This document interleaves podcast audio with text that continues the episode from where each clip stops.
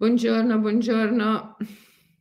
Sono leggermente in ritardo, avevo promesso la diretta alle 8, sono le 8:10 perché ho finito la scuola mhmm, di mini coaching dalle 6 alle 8, un po' in ritardo e sono nella postazione dove normalmente faccio le scuole, non le dirette, ma non, non, non mi sono mossa perché Zagara si è mhmm, addormentata nella mia mantella, che poi è la mia cappa magica, e si è addormentata qua dentro e quindi non, non volevo svegliarla. La tengo qua a proposito di relazioni, io ho queste relaz- relazioni con gli animali che sono strettissime. Ehm, bel look, ti piace il mio look? E questa è la cappa ma è una delle cappe magiche che utilizzo quando faccio i corsi, i viaggi sciamanici, le fanno le ragazze mm, di Bergamo, la Denise e la Clara. Eh, se volete trovarle, le trovate, la Denise e la Clara, sul mio sito alla um, voce shop, sotto shop c'è il link che porta al loro sito, perché poi le fanno loro, le vendono loro. Eh, eh, noi non è che c'entriamo un granché, però insomma ci piaceva l'idea di aiutare gli immaginalisti ad avere delle cappe magiche come si deve. E sono ta- talmente belle, no? di, di, di, materiale talmente naturale, caldo, calde, che Zaghi si è addormentata nella cappa magica. Eccola qua. E, e, e vabbè, me la tengo perché a proposito di relazioni, cade a fagiolo le relazioni sono una cosa difficile. Le relazioni con i genitori, con i figli, con i familiari, i fratelli, le sorelle, le relazioni sul lavoro, con il commercialista, l'avvocato, con il, il collega, la collega, eh,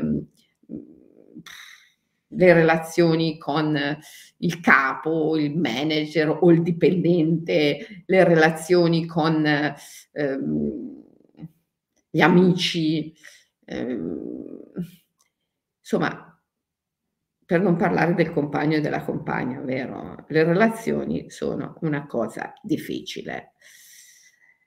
E infatti tantissimi di voi mi, mi, mi, avete scritto, Selene, fai una diretta sulle relazioni, fai una diretta sulle relazioni.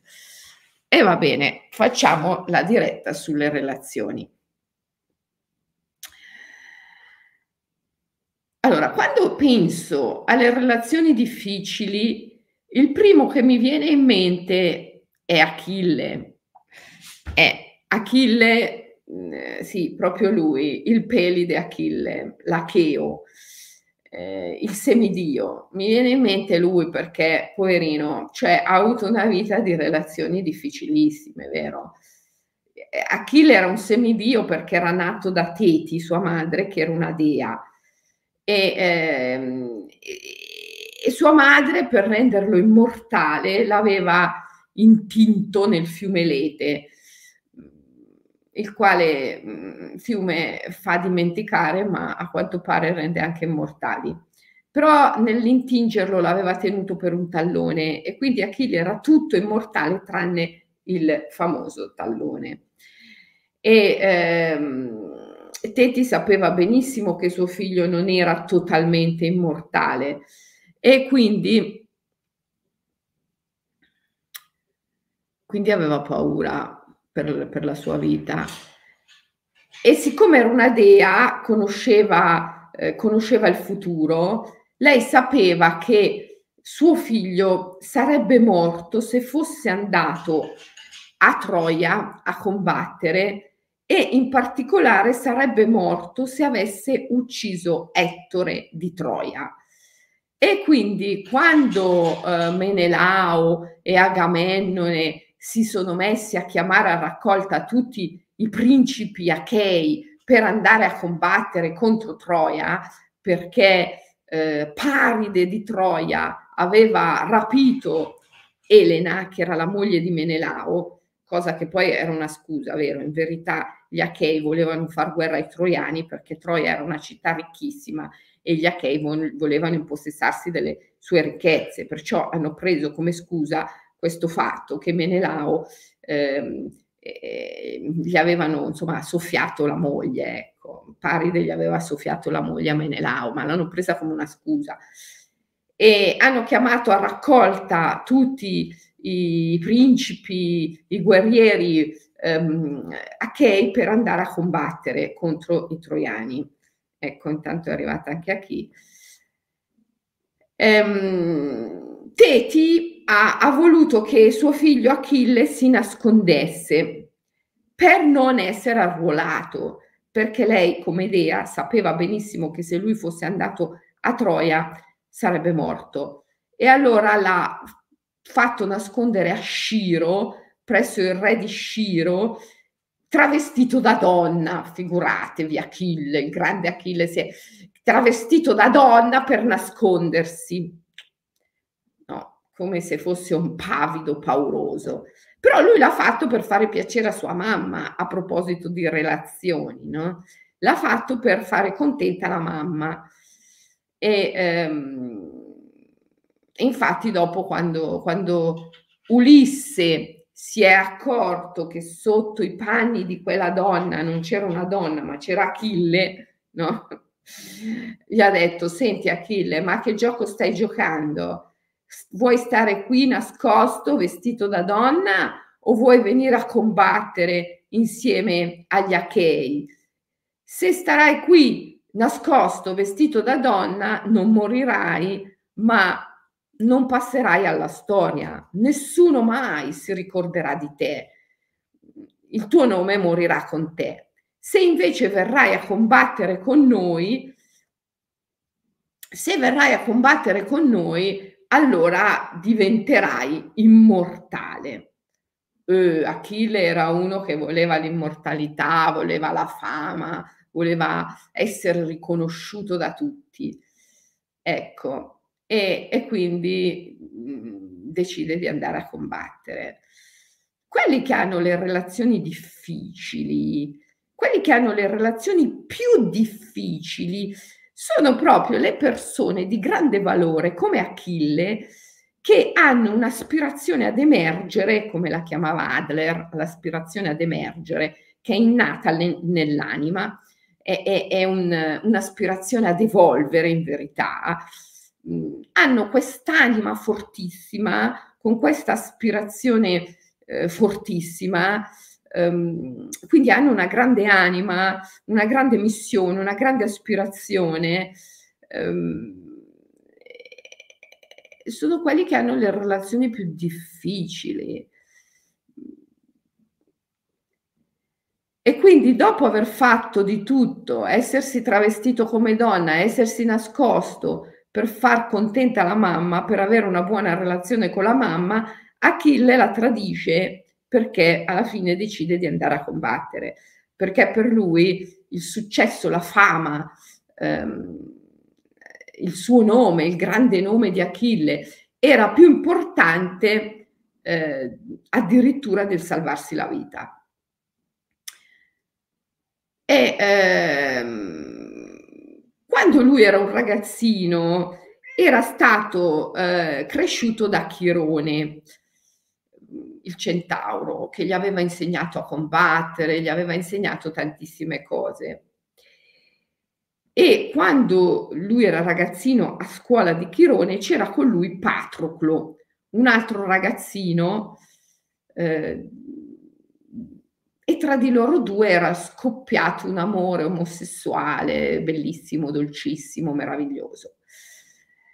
Patroclo segue Achille dappertutto, quindi se Achille va a Troia in guerra, Patroclo lo segue. E, um, e, così tutti e due si armano e vanno con gli Achei a Troia a combattere l'assedio di Troia dura nove anni, poi la guerra vera e propria dura soltanto un anno, ma l'assedio dura nove anni. Eh. ecco, Zagara che a proposito di relazioni difficili eh, tenta di scacciare a chi che le dà fastidio ehm, perché vuole essere coccolata da me e a chi un po' gelosa. Sentite? Ah, vabbè. A proposito di relazioni combattute, difficili, violente, Zagara e Aki sono l'im- ecco, l'immagine della relazione violenta, quella tra Zagara e Aki che vedete qua. Aki tempestosa e no, poverina, Aki non è tempestosa, Aki è sempre dolce, è Zagara che come la chiamo io, la gatta malvagia con tutto il bene che le voglio, eh, però insomma uccide le talpe, uccide i ghiri e, e, scaccia sempre a chi e quando a chi non se ne va, se ne va lei, insomma io la chiamo un po' la gatta malvagia con molto affetto. Siamo arrivati che Achille arriva a Troia, nove anni di assedio e poi un anno di guerra. Durante i nove anni di assedio succede di tutto, compreso il fatto che gli Achei fanno delle schiave troiane. Eh, Agamennone, che è il capo degli Achei, ehm, prende come schiava Criseide, una troiana bellissima, che però era figlia di Criso, che era un sacerdote di Apollo. E, e Criseide era una, una, una, sacerdotessa di Apollo, perciò Apollo, si, il dio, si arrabbia tantissimo e, ehm, e, scoppia un'epidemia nel campo degli Achei, tutti si ammalano, il Covid degli antichi. E, e, e l'oracolo, l'oracolo, l'oracolo dice a, a, agli Achei che questa epidemia passerà solo se Agamennone sarà disposto a restituire Criseide a suo padre, Criso.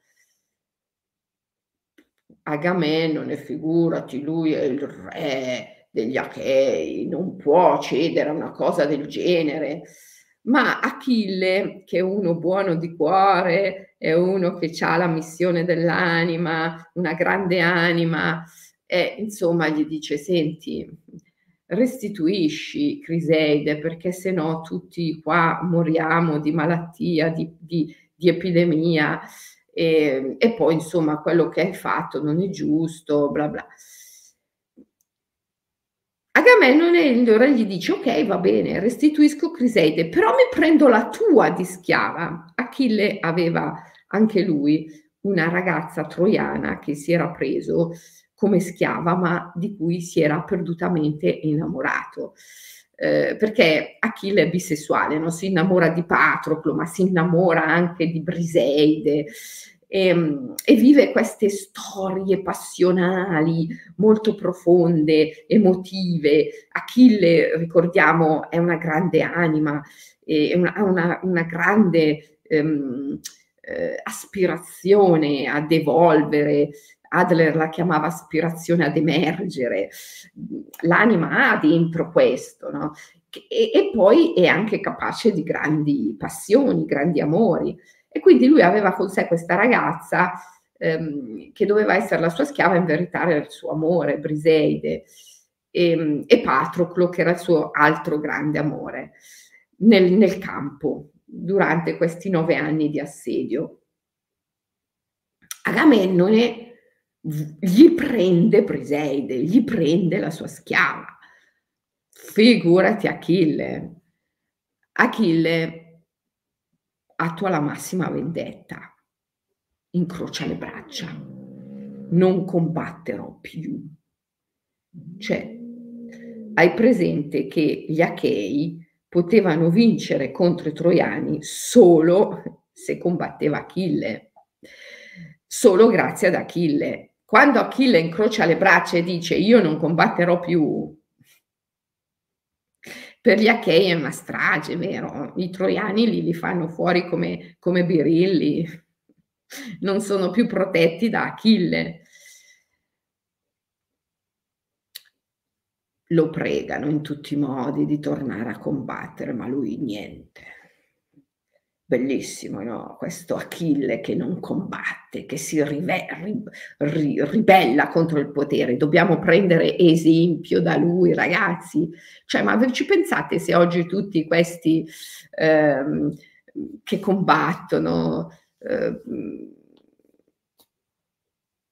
la guerra in Europa, ehm, i soldati russi, i russi prima arruolano tutti buriati, poverini e poi adesso hanno chiamato alle armi anche i russi.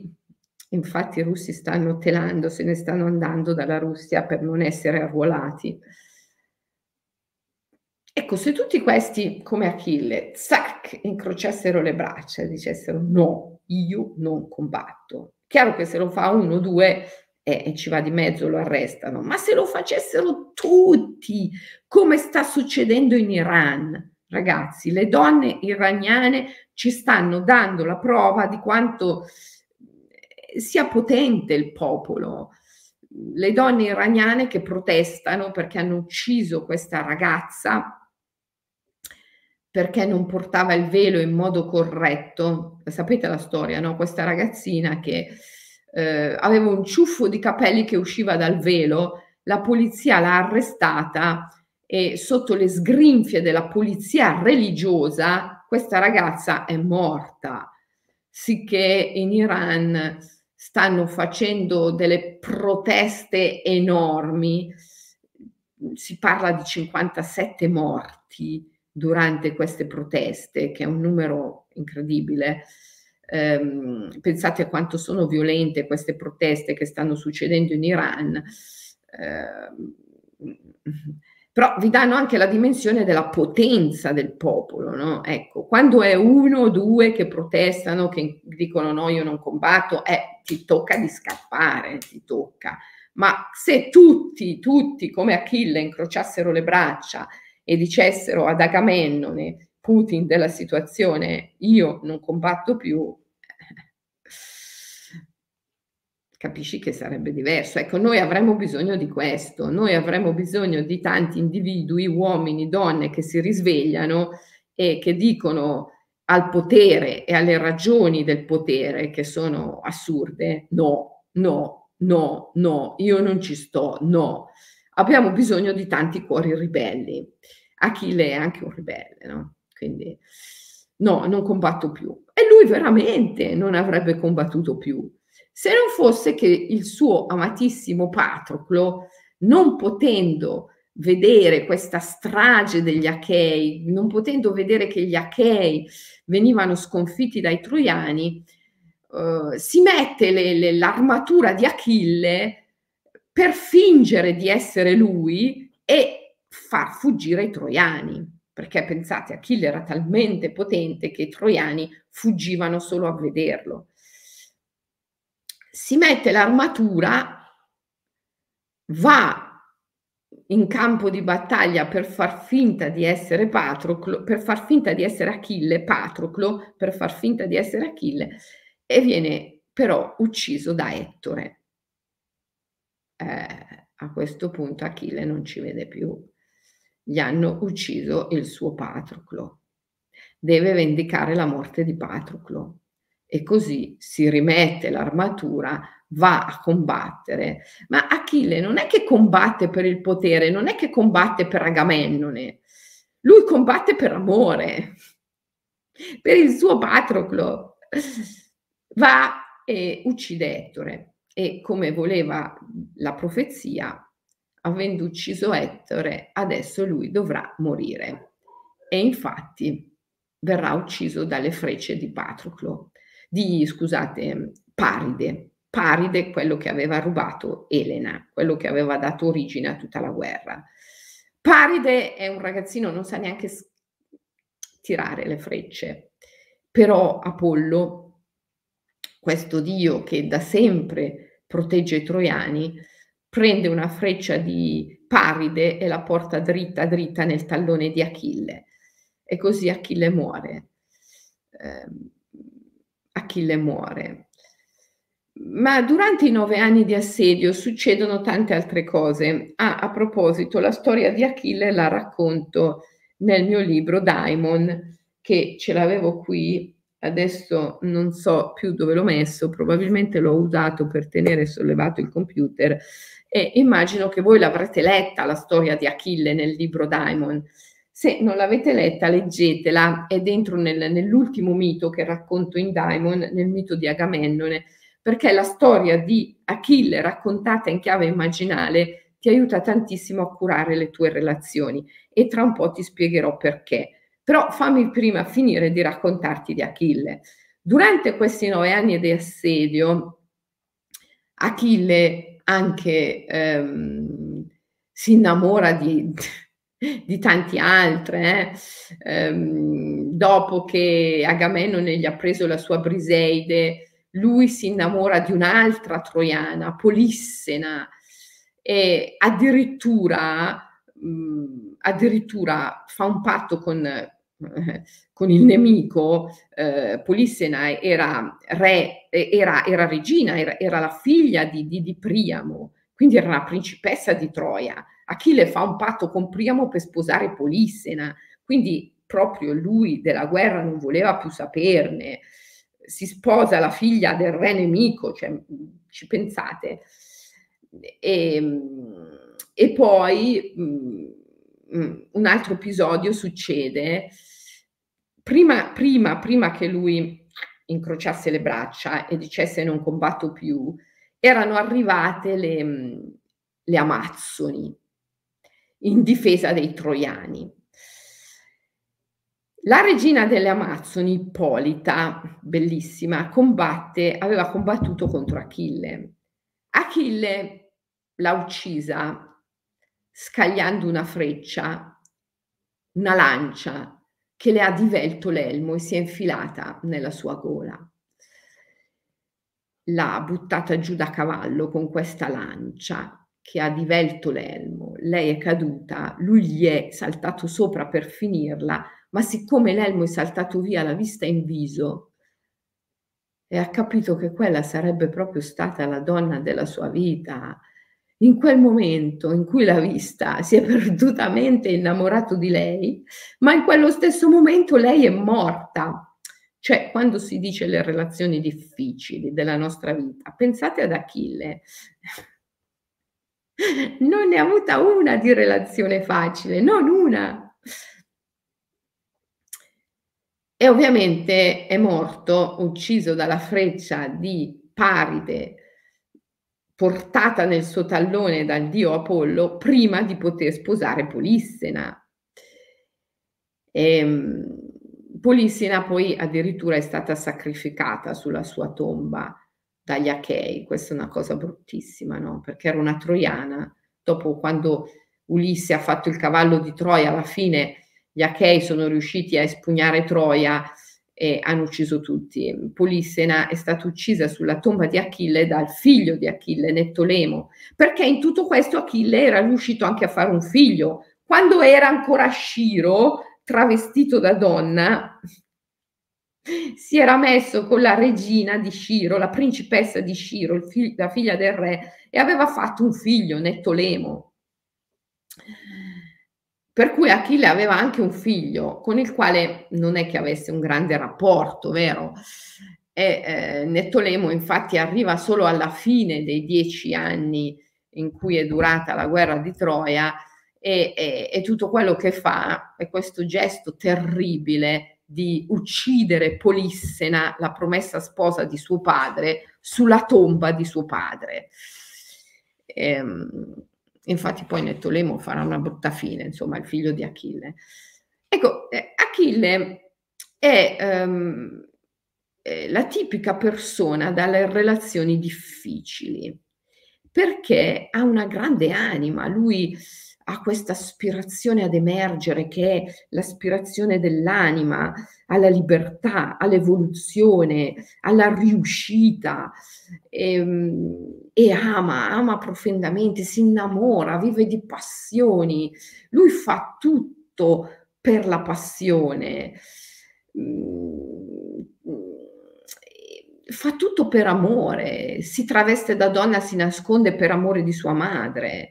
Poi però questa aspirazione ad emergere, questo, questa volontà dell'anima di emergere prevale. E allora va in guerra tradendo la madre, fa questo figlio nettolemo per passione, poi va in guerra, lì eh, combatte per passione, poi non combatte più, sempre per passione, perché Agamennone gli ha preso la, la, la donna, poi ritorna a combattere sempre per passione, perché il suo amico Patroclo è stato ucciso da Ettore, lui uccide Ettore. E, ehm, si innamora, si innamora perdutamente anche del nemico, si innamora di Ippolita, la regina delle Amazzoni, si innamora di Polissena, la figlia del re di Troia, il nemico. Cioè, Achille rappresenta la grande anima che vive per passione e che quindi poi ha sempre delle relazioni molto difficili.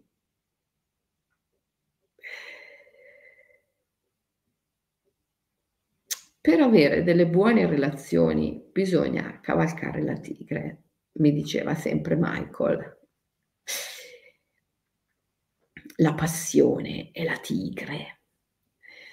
La passione è Zagara, la gatta. Che figo Achille, sì, era un gran figo, però, mm, però ha avuto una vita molto dura, molto difficile e mh, le sue relazioni sono sempre finite male e voi non volete fare la stessa cosa, giusto? Achille è una figura poetica meravigliosa che non si può non avere nel cuore, non si può non amare. E infatti io parlo di Achille nel mio libro Daimon, Ah, ecco perché Daimon non c'è. L'ha preso a chi? L'ha portato qua a chi? Mannaggia, questi animali, eccolo qua. Un po', un po' mangiucchiato da chi? Però io racconto, racconto di Achille nel libro Daimon.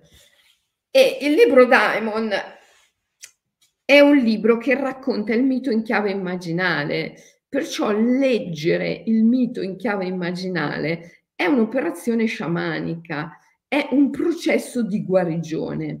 Se volete guarire le vostre relazioni perché vi ritenete troppo passionali e quindi avete questa fortissima anima, questa fortissima passione e alla fine non riuscite ad avere una relazione stabile ed equilibrata in nessun aspetto della vostra vita, nella vita privata, nel lavoro, allora dovete leggere veramente l'ultimo mito, quello di Agamennone, in cui si racconta anche la storia di Achille. È un processo terapeutico di guarigione dell'anima, questa lettura. Perché?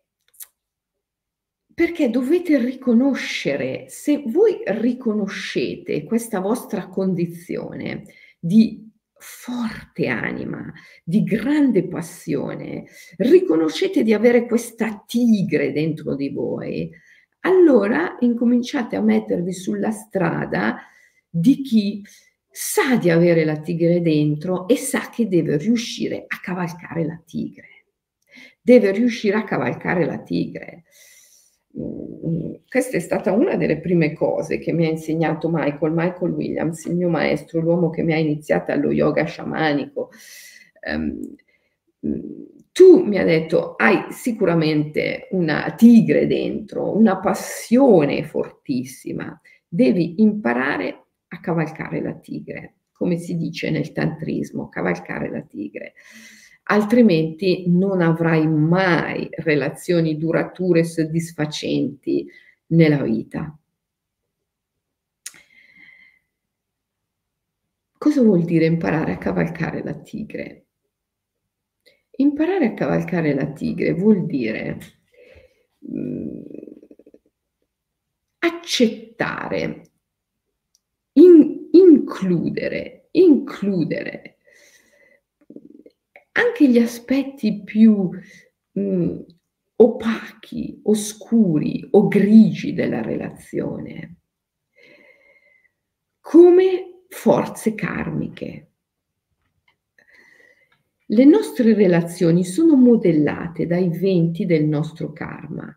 Abbiamo parlato ieri del karma, della differenza tra karma e destino, che è una differenza, una differenza non differenza, perché il destino è un prodotto del karma e il destino va compiuto per risolvere il karma.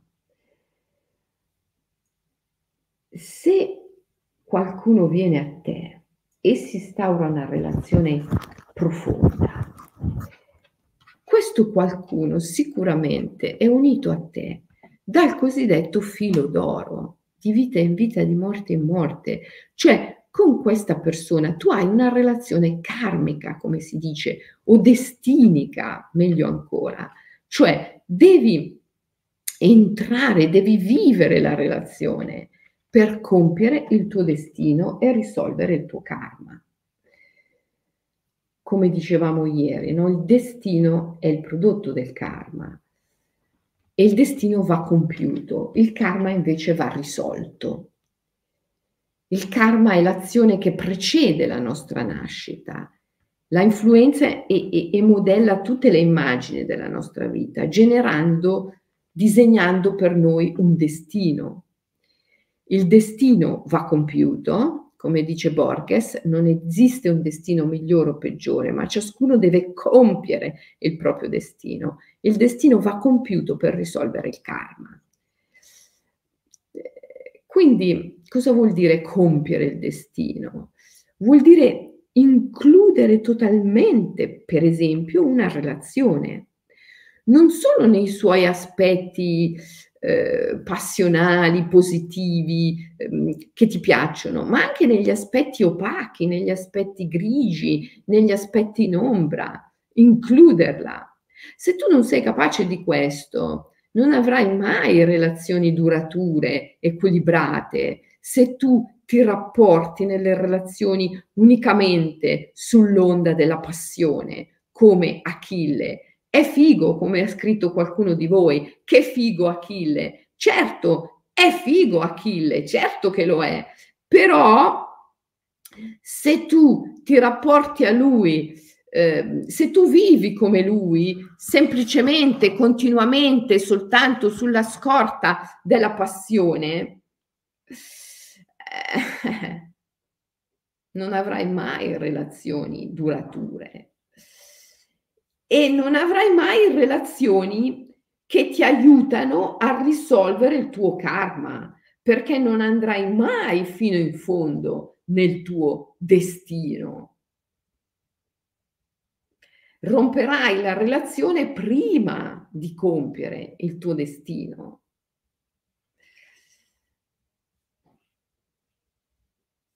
Achille aveva un destino da semidio. Sua madre Teti gli ha detto, tu hai un destino immortale. Stai in relazione con me, ascolta quello che ti dico e non morirai mai. Achille lo fa per un po', ma poi rompe la relazione con sua madre, perché c'è qualcosa che lo appassiona di più, andare in guerra, conquistare l'immortalità del suo nome, per la quale però deve morire. Poi, quando è in guerra, ha una relazione fortissima con gli Achei, i suoi alleati, li difende, li protegge, ma poi rompe la relazione con gli Achei perché Agamennone gli chiede la sua schiava.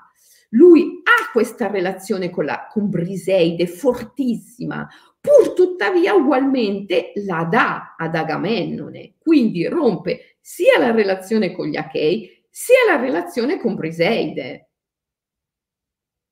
e si mette in questa posizione, non combatto più e non combatte più. Ma poi rompe anche questa relazione con se stesso perché Ettore gli uccide Patroclo e quindi lui uccide Ettore, segnando la sua morte. Si innamora di Ippolita, la regina delle Amazzoni, capisce che è la donna della sua vita, l'unica vera donna con la quale avrebbe potuto avere una relazione eterna, lo capisce nel momento in cui la uccide. Cioè lui capisce che Ippolita è l'unica vera donna della sua vita nel momento in cui la uccide. Cioè nel momento in cui la perde per sempre. Poi vuole sposarsi con Polissena, la figlia del nemico, ma muore prima di poterlo fare. E Polissena viene sacrificata sulla sua tomba. Quindi Achille, come scrivete voi, è il figo, certo, è un grande figo. Eh, poi, se avete visto il film Troia, interpretato da Brad Pitt che fa Achille, cioè non avete dubbi, Achille è il più figo della storia dell'umanità. Cioè, ha mai visto uno più figo di Achille? Certo, però voi non volete essere come lui, perché alla fine lui non riesce a vivere una sola relazione in modo profondo, vero, autentico, duraturo e tutte le relazioni della sua vita lo portano alla morte. Cioè questo fatto di non riuscire a vivere una sola relazione in modo profondo duraturo lo porta alla morte. Quindi voi non volete essere Achille per quanto lui sia il figo dei figli, nessuno vuole essere Achille Ma Achille ci insegna come non essere lui, ci fa vedere cosa possiamo fare per non essere lui. Dobbiamo vivere di passioni, certo, dobbiamo essere appassionati, dobbiamo avere una grande anima, certo, una grande aspirazione ad emergere, che poi è l'aspirazione dell'anima alla libertà e al risveglio all'evoluzione. Certo che dobbiamo avere questa grande aspirazione, certo che dobbiamo avere una grande anima, certo che dobbiamo avere grandi passioni, ma dobbiamo riuscire a cavalcare la tigre. Eh, la prima cosa che mi ha detto il mio maestro quando mi ha visto, mi ha detto tu sei, cioè tu hai una tigre dentro pazzesca, devi imparare a cavalcare la tigre. Eh. D'altra parte io ho incontrato il mio maestro perché sono fuggita in Sri Lanka dopo la morte di mio padre.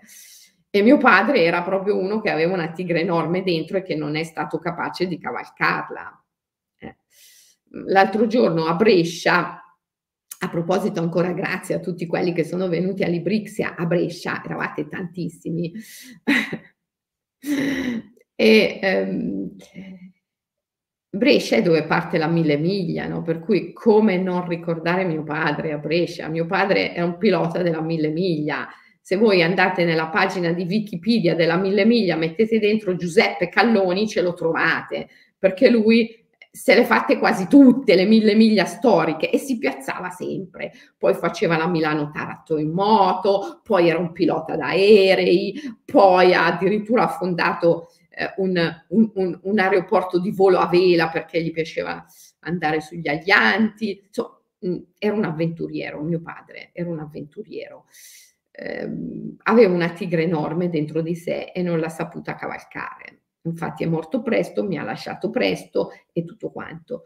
Ecco, quindi mh, ragazzi, voi non volete essere come Achille o come mio padre, figure bellissime per carità, poetiche, eh, passionali, però eh, muoiono prima di riuscire a vivere una relazione eh, profonda e quindi muoiono eh, in fondo ehm, senza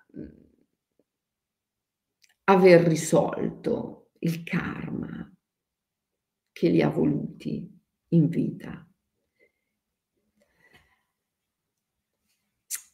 Mm, voi sicuramente invece volete il nirvana, la liberazione finale. E quindi volete essere all'altezza delle vostre relazioni, volete riuscire a vivere una relazione almeno autentica fino in fondo, ehm, compiere il destino, permettere a questa relazione di compiere il suo destino fino in fondo. Per questo dovete cavalcare la tigre. Cavalcare la tigre come si fa? Eh, il mio maestro ci ha messo sei anni a insegnarmi a cavalcare la tigre. Io cerco di insegnarvelo in sei minuti, ma eh, tanto voi siete sicuramente più bravi di me quando avevo 19 anni e, ehm, e poi anche i tempi sono cambiati. Secondo me adesso c'è un'accelerazione, un'accelerazione evolutiva, come la chiamava Aurobindo, la famosa accelerazione evolutiva, che capita proprio nei tempi di massima crisi. Quindi voi in sei minuti potete imparare a mh, mm, cavalcare la tigre. Come si fa? Eh, bisogna includere la relazione. Includere è infinitamente meglio di giudicare. Includere, includere la relazione fino in fondo. Um, includerla totalmente Oddio se Achille avesse incluso totalmente la relazione con sua madre Teti. Teti glielo diceva, non andare a Troia. E se proprio vai a Troia, non uccidere Ettore, perché se ucciderai Ettore, morirai. Lui lo sapeva, ma alla fine è stato così accecato dalle sue passioni che non ha potuto fare diversamente, dimenticando sua madre. Se invece lui avesse incluso questa relazione profondamente e l'avesse portata sempre con sé, si sarebbe ricordato. Poi lui ha combattuto con gli Achei, ha fatto un patto con gli Achei di sostenerli, di combattere per loro. Ma a un certo punto li ha traditi, ha smesso di combattere perché Agamennone gli ha preso la schiava. Cioè, ci aveva anche ragione, figo, certo. Però, però non è riuscito a portare a termine nessuna relazione, perché la sua schiava Briseide alla fine gliel'ha data ad Agamennone, non se l'è tenuta. E quindi non ha incluso fino in fondo la relazione con lei, non l'ha portata fino in fondo. Dall'altra parte non ha portato fino in fondo neanche la relazione con gli Achei. Non combatto più. Cioè, quello che vi ho promesso, difendervi, non lo faccio più. E questo l'ha portato alla morte, perché poi Patroclo ha, ha, combattuto al posto suo, mettendo la sua armatura, è stato ucciso da Ettore e bla bla bla bla. Quindi il simbolo più forte di questo, secondo me, e, e quando lui si innamora di Ippolita nel momento in cui la uccide. Che questa, questa scena è raffigurata su un bellissimo, un bellissimo vaso antico che si trova mm, al London Museum. Io, wow, quando sono andata lì a questo museo ho visto questo vaso, sarò stata lì mezz'ora come in catalesse davanti a questa immagine bellissima, no? Mi sembrava di essere lì, di vederlo Achille, no? Che eh, scaglia questa lancia, come raffigurato sul vaso, no? Scaglia la lancia, la butta giù da cavallo, la lancia si infila sotto l'elmo, Polissena cade, l'elmo gli, gli va via, lui si butta su di lei per finirla, la vede, capisce che è la donna, l'unica della vera donna della sua vita, quella che lui avrebbe amato per sempre, ma in quel momento gli muore tra le braccia. Quindi, capito? Questo è proprio il simbolo no? di chi non riesce a portare avanti una relazione fino in fondo. È il karma. Ma come si diceva ieri nella diretta che parlava di karma e destino, il karma si può risolvere. E come si risolve il karma? Portando fino in fondo il tuo destino, portando fino in fondo il tuo destino. quando qualcuno viene a te, quando qualcuno entra in relazione con te e senti che questa relazione è profonda e significativa per te, ovviamente in questa relazione ci saranno le cose belle, ma anche le cose brutte. Ci saranno i momenti felici, ma ci saranno anche i momenti grigi, di ombra, opachi. Ecco, è in quei momenti che devi essere capace di includere la relazione e di dire a te stesso, se questa relazione è venuta a me, io voglio esserne all'altezza. Essere all'altezza della relazione vuol dire includere i suoi momenti più grigi, più bui e non rompere la relazione semplicemente perché ti presenta la faccia tremenda. Ogni relazione ha due facce, una beatifica e l'altra tremenda. Sono capaci tutti di restare nella relazione quando ti presenta la faccia beatifica, ma cavalcare la tigre vuol dire riuscire a stare nella relazione anche quando ti presenta la faccia tremenda. E questo, questo quando hai tanta passione come Achille, quando hai un'anima potente, selvaggia, potente, diventa più difficile, diventa più difficile. Paradossalmente, per chi ha una grande forza d'anima, è più difficile. Eh, uno direbbe, ma è più facile perché hai una grande anima. No, è più difficile perché c'hai più passione e quindi quando la relazione ti presenta la faccia tremenda, reagisci con la stessa intensità di passione con la quale hai reagito quando ti presentava la faccia beatifica, come Achille. È lì che devi cavalcare la tigre, è lì che devi essere capace di dirti un momento. Se questa relazione è venuta a me, io voglio esserne all'altezza e includere, includere, includere nella relazione anche tutti gli aspetti eh, più opachi, più grigi di essa, cavalcando la tigre. Il che non vuol dire che devi stare in una relazione che ti affama, che ti, che ti umilia. Eh, devi però comprenderla, includerla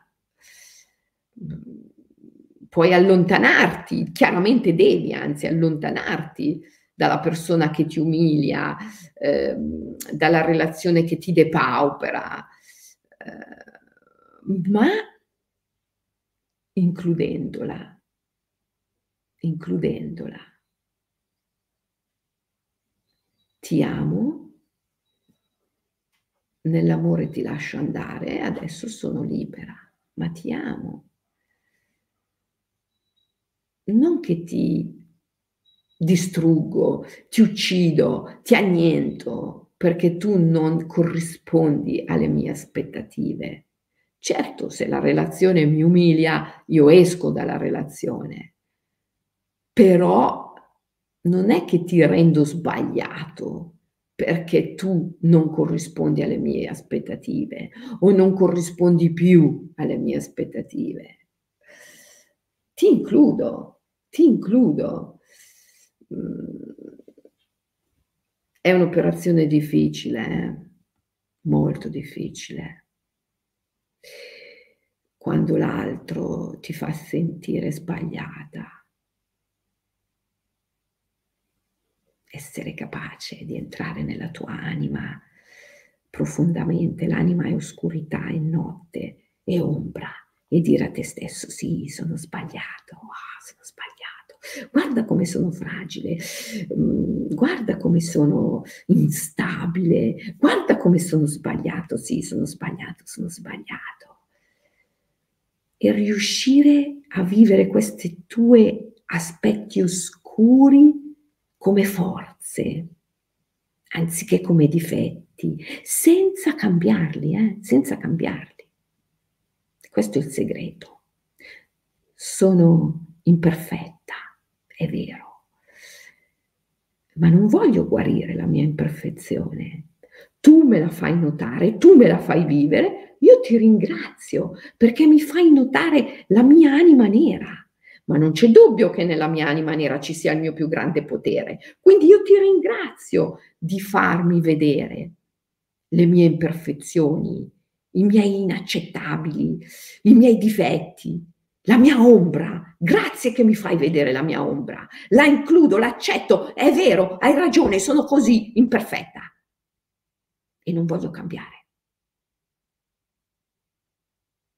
Amo la mia imperfezione, amo la mia anima nera, amo la mia oscurità.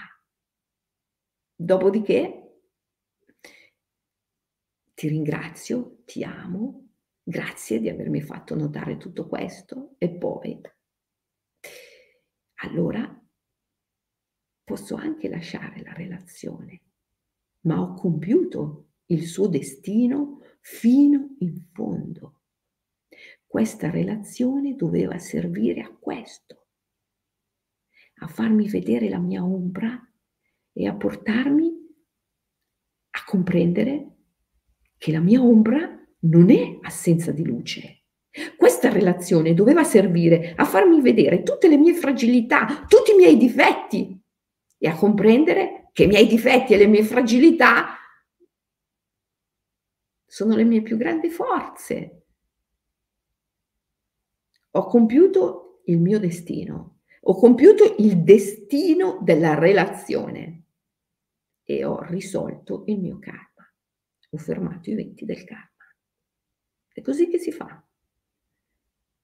Ma se tu, appena l'altro ti fa vedere la tua anima nera,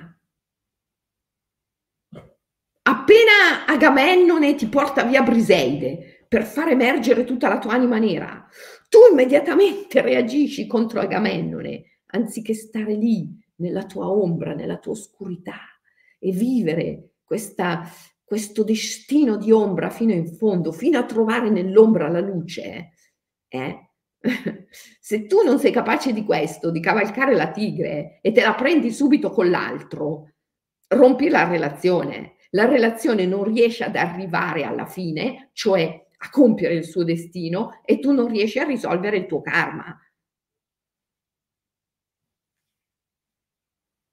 Come Achille, bello, bravissimo, stupendo, bellissimo, figo Achille, ma nessuno vuole essere lui, perché Achille non è riuscito a fermare i venti del karma, non è riuscito a risolvere il suo karma, l'ha subito fino in fondo perché non è riuscito a compiere, a includere le relazioni, a compiere il loro destino fino in fondo. Le ha sempre interrotte prima sulla scorta della passione. Bellissima la sua passione, meravigliosa, ma non ha saputo cavalcarla.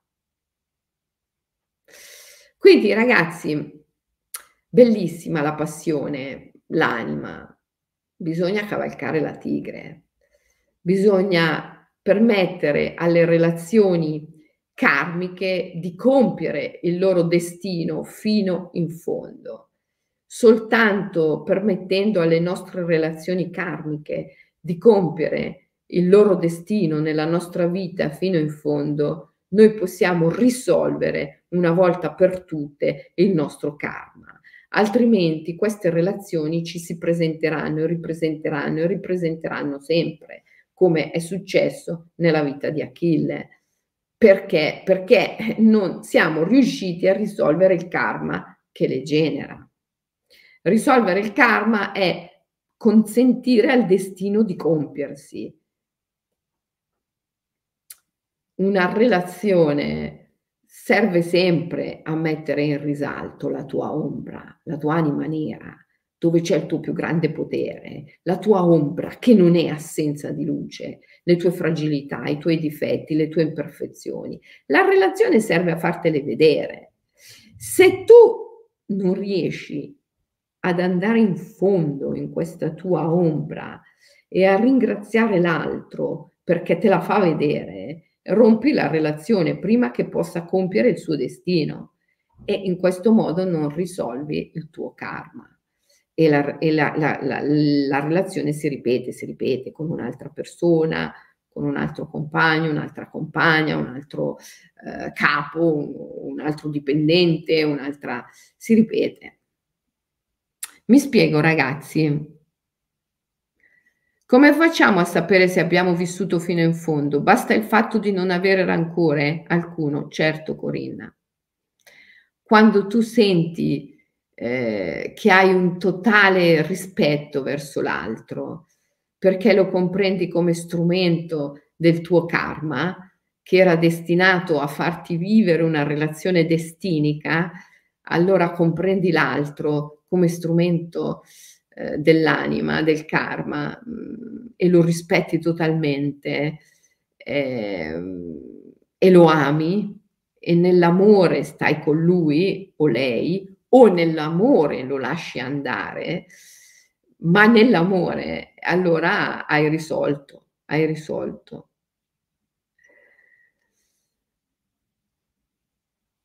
Eh, forse cos'è che dice la bohemienne?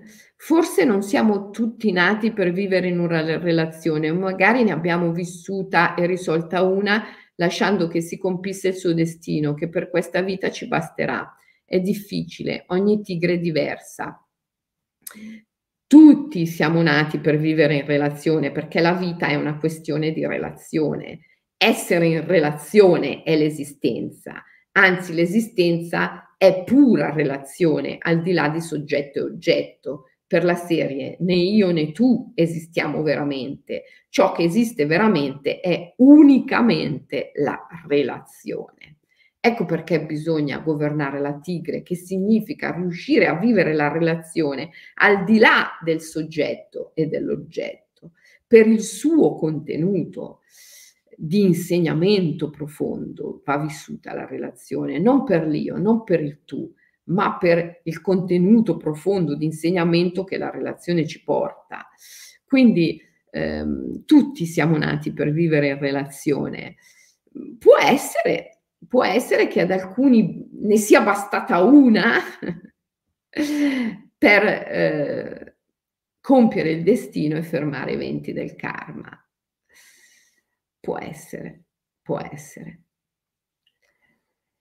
Ehm, e quindi poi, poi veramente quando, quando, il destino è compiuto, quando i venti del karma sono risolti, eh, è la condizione del bodhisattva.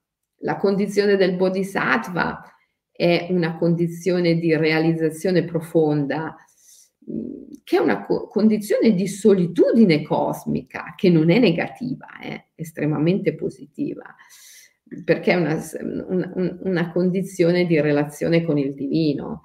Il bodhisattva alla fine si rende conto che l'altro è un principio illusorio e che chiunque sia in relazione con lui è, è, una maschera del divino, perciò l'unica relazione possibile è quella con il divino. Il bodhisattva alla fine è in questa unica relazione con il divino perché ha risolto, cioè ha portato a compimento destinico tutte le sue relazioni, ha fermato i venti del karma che riguardano le relazioni, si è liberato dal karma e quindi è in, in l'unica eh, relazione meravigliosa con il divino. Ok ragazzi, allora provateci, dai. Ehm, come dici, eh, Gabriella, dopo questa diretta ho capito di aver fallito la mia vita e ormai posso sperare nella prossima vita. Ma stai scherzando? Ma stai scherzando? No, no. Ehm, cioè, da una parte dici una cosa autentica, perché quando io dico queste cose, tutti guardandosi alle spalle sentono la loro via, vita piena di relazioni ehm, lasciate così, come Achille, no? Tutti quando io racconto queste cose si sentono un po' Achille e dicono Mazzaro, ho vissuto fino ad oggi come Achille, ho fallito la mia vita. No, no, perché nel momento in cui riconosci questo, l'hai già superato. Riconoscere e superare. E quindi adesso puoi vivere una vera relazione autentica con il divino, che poi è ehm, il succo profondo no? della realizzazione della nostra vita. Puoi avere tesoro alle spalle centinaia di relazioni fallite come Achille, ma adesso, riconoscendolo in un attimo, puoi entrare nella grande, autentica relazione con il divino che risolve tutto, tutto, tutto il tuo karma e ti permette di comprendere che le relazioni del passato fallite sono in verità tutti quei fallimenti che creano l'iceberg che permette poi alla punta di ghiaccio, alla punta di diamante di emergere il successo finale. Ma se non ci fossero tutti i fallimenti sotto, la punta non emergerebbe mai. Quindi se vi sembra adesso di guardarvi alle spalle, di aver avuto, aver avuto una vita di relazioni fallite, bellissimo, bellissimo, avete l'iceberg, forza, tirate sulla punta. Eh.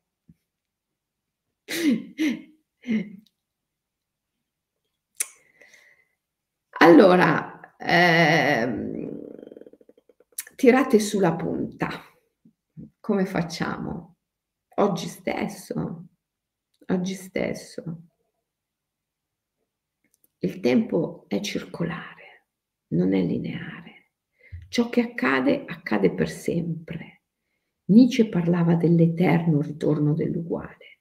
È la mente che non riesce a comprendere la grande imago della vita nella sua circolarità, totalità, e quindi la filtra poco a poco creando la sensazione del prima e del dopo. Ma se tu riesci a percepire il tempo circolare, il tempo eterno, allora tu puoi prendere tutte le relazioni della tua vita ad una ad una, qui, ora, adesso, e includerle, e pacificarle, e risolverle, risolvendo il tuo karma.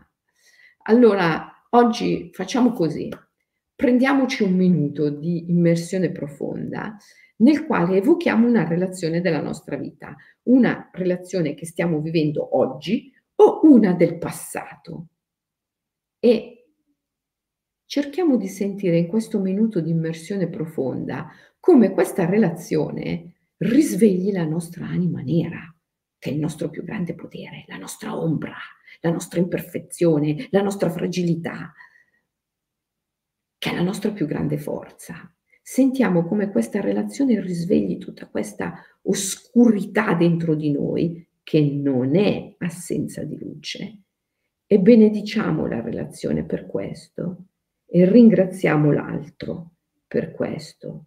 Ci immergiamo in questa ombra, il famoso insegnamento del Vignagna Bhairava Tantra, il Tantra della conoscenza del Beato Tremendo, che ci insegna i bagni, i bagni rituali, le immersioni rituali. Ci immergiamo in questa ombra che la relazione risveglia o ha risvegliato, se si tratta di una relazione del passato che stiamo ricordando, ci immergiamo in questa ombra e diciamo all'altro, ti benedico, ti ringrazio, ti amo e poi se volete, se dovete, se sentite che dovete lasciarlo andare, nell'amore ti lascio andare, oppure resto, resto nell'amore se sentite che la relazione deve continuare.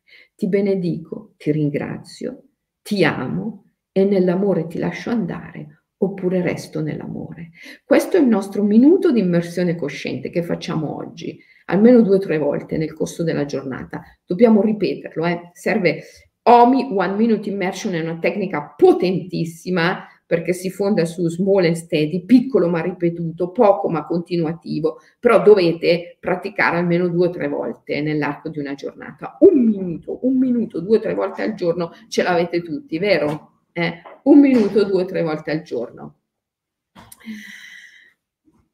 Mi metto lì, chiudo gli occhi, evoco la relazione, evoco l'ombra che questa relazione ha risvegliato e gli dico, ti benedico, ti ringrazio. Se volete anche ho fede in te, resto nell'amore oppure nell'amore ti lascio andare. Ok? Fatelo, vedrete come sarà bello e come sarà bella la vostra vita quando riuscirete a governare la tigre e a vivere le vostre relazioni destiniche fino in fondo, includendole per risolvere il vostro karma. Utilizzare le relazioni destiniche per fermare i venti del karma è un grande insegnamento spirituale. Vi voglio bene, ci vediamo lunedì, sempre alle 7, sempre qui. Ah, il primo, il primo, come si chiama? Ottobre, il primo ottobre sono a Milano allo Yoga Festival. Venite, vi prego, venite a trovarmi allo Yoga Festival. Faremo una pratica stupenda insieme. Sarà tutto esperienziale lo Yoga Festival, quindi una bella pratica insieme facciamo e una pratica di yoga sciamanico e poi ci abbracciamo. Eh, venite il primo ottobre, che adesso non so se è sabato o domenica, forse domenica, il primo ottobre allo Yoga Festival. L'orario, le modalità, tutte trovate sul mio sito nel, nell'elenco dei, degli eventi. Ok? Ci vediamo il primo ottobre ehm, allo Yoga Festival a Milano. Venite che mi mancate già. Ok? Ciao.